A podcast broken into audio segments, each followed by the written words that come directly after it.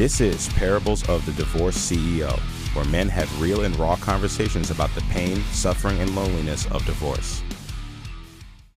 Welcome to this week's episode of Parables of a Divorced CEO. I am your host, Peter Avalon Norster, the founder and creator of the Divorced CEO. And on this episode, Misery Loves Company. I just landed back in Toronto after 10 days in Denmark.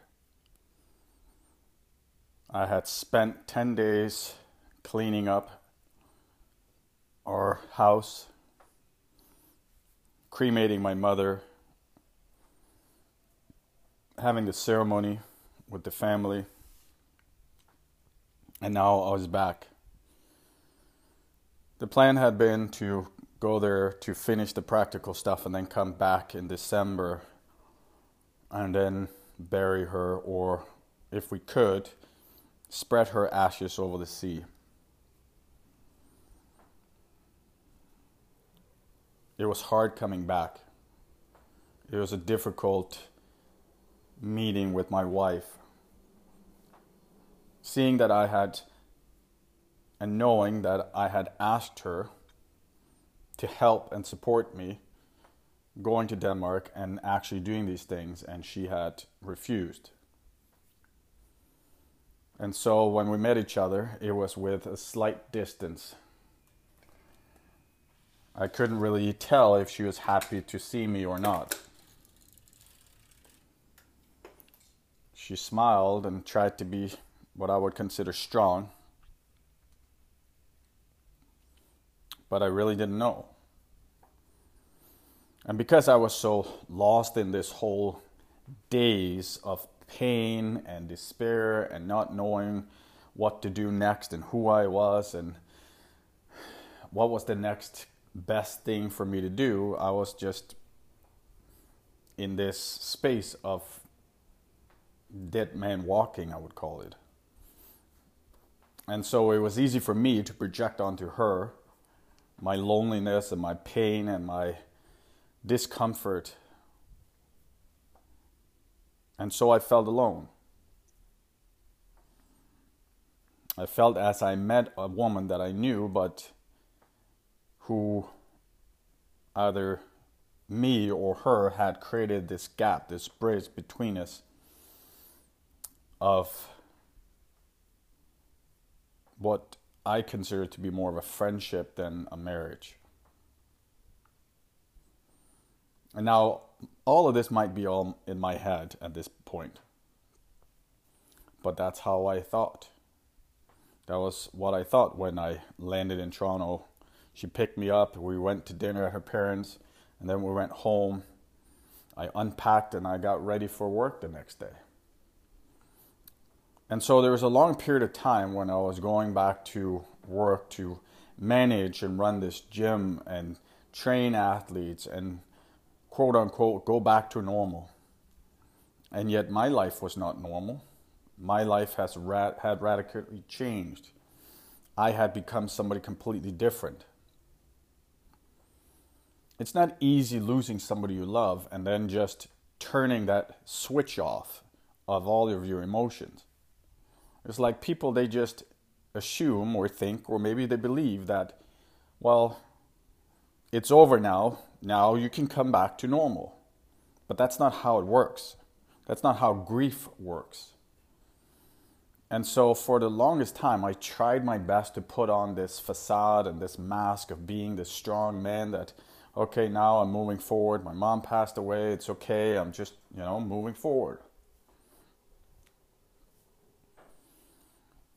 But just like I mentioned in the introduction, that misery loves company, the challenge becomes that the pain, because if you don't, the pain grows if you don't look at it. The pain grows and amplifies if you don't accept it. And I was not in a place of acceptance. I was in a place of anger, contempt, and at times total fucking blind rage. And I would take all of this anger and rage and pain and I would spew it out on the people I love, which meant that I would spew it out on my wife. It wasn't her fault. It wasn't her fault my mom passed away. It wasn't her fault that I felt this pain. It wasn't her fault that my whole world seemed to have been falling apart just because my mom passed away. That wasn't her fault. She made a choice not to go with me, but that was a choice. I could blame her forever, which I did, and this is where all the pain and all the anger came in, and this is why I felt justified to take out my rage on her.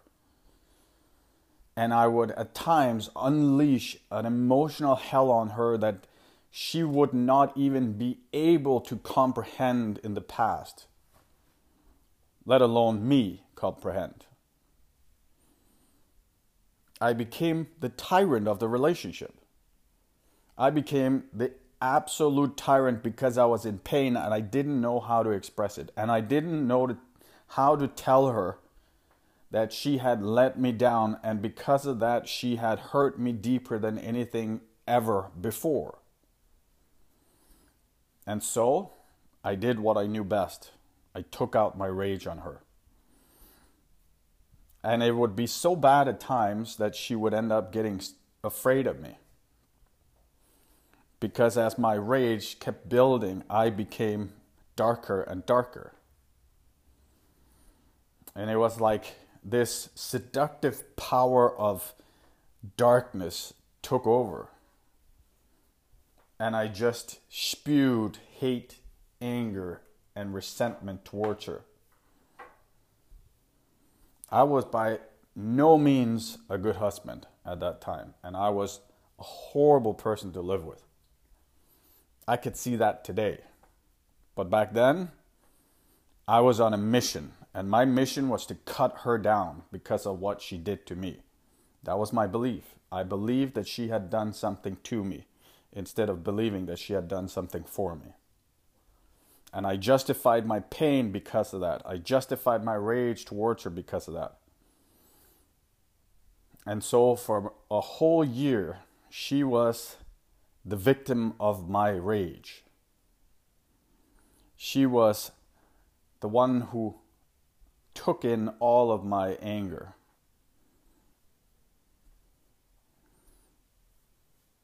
And as I try to play this role of being the best husband, but at the same time also not being a complete broken man, I had about three days before I had to go back to Denmark after I had been working and or at least I had tried to work. I was called into the office at work and they told me, listen, we're very sorry about what happened to your mother, but you have not been fulfilling your duties here you have not been doing what you, we pay you to do. And so we have to let you go. So from one day to the next, I had this amazing job. That was my dream job. And because I had allowed myself to drown in self pity and anger and hatred, now I lost that as well. So, three days before I had to go home and actually put my mother into the ground, I was fired. And at the time, I was furious because that was the only thing I knew how to express. I was a master of expressing anger and resentment and hatred and just pure fucking pain. I didn't know how to communicate what was under that because I didn't know. And because I was unwilling to look at what was underneath all of that, I kept myself in the space of, oh, they don't like me and now they fired me. Fuck them. So I made it so that they were the villain. They were the bad guy, not me. Just like I had made my wife the villain for not going with me. We all have choices. We all make decisions in life. Some decisions are good, some are perceived bad.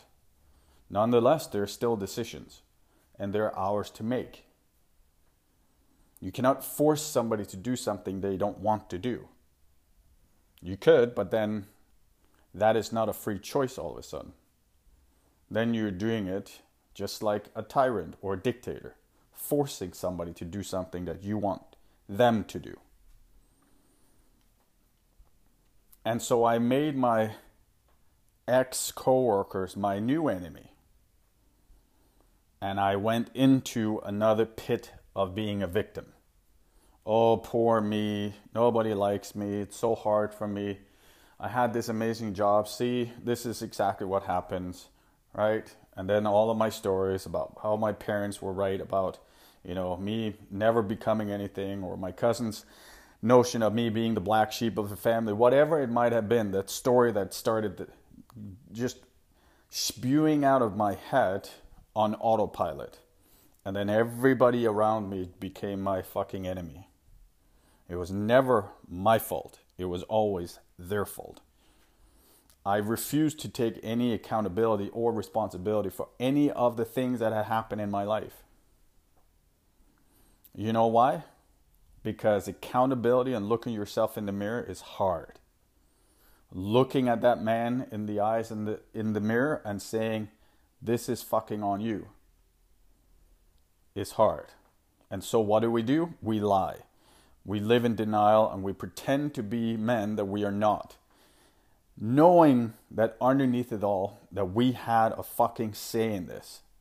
We made decisions. We had choices but I refused to take any accountability. And so uh, the world became my battleground and everybody became my enemy. And I again asked my wife, Are you going to come with me to go and put my mother in the ground and finish off this whole chapter and move forward? And once more, she said no. And so again, she became the villain.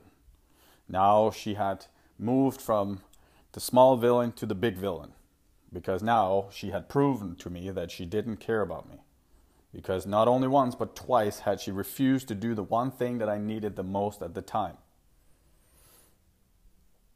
I didn't care about her reasons. I didn't care about why she couldn't do it. I just cared about me.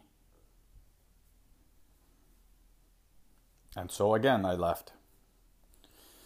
And this time I landed in December and I stayed for all of December until the beginning of January.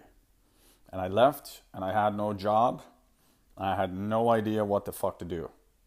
I had no idea how we were going to pay rent. I had no idea how we were going to pay our bills. I just prayed and wished and hoped that somehow it would all work out. And one night when I was sitting at my aunt and uncle's house, I came up with the idea oh, I could ask this person if they have a position for me. And so I sent him an email, and within 24 hours, I had a job starting in January when I landed at another gym. And so that was taken care of. And I could tell my wife, I got it. I, ha- I figured it out. Don't worry about the money. You know, I'm going to start working here. Boom, it's all taken care of.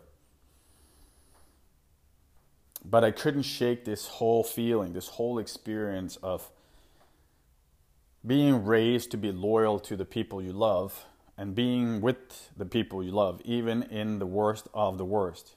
And I had done that many, many times in my life through my parents' divorce, through my grandparents' death. I had been there. So it was very, very hard for me to understand how my wife could refuse to support me and help me when I needed her. And so all of the thoughts had started. Is she the right person? Is she really the one for you? Is she, is she, is she? What if, what if, what if? All of those thoughts came up. And I remember I was sitting in Copenhagen and I was just thinking how amazing it would be to be with a woman that would actually just love me for who I am and be there and be loyal and support me in whatever fucking happened in my life. And I felt this incredible longing to have a woman like that in my life.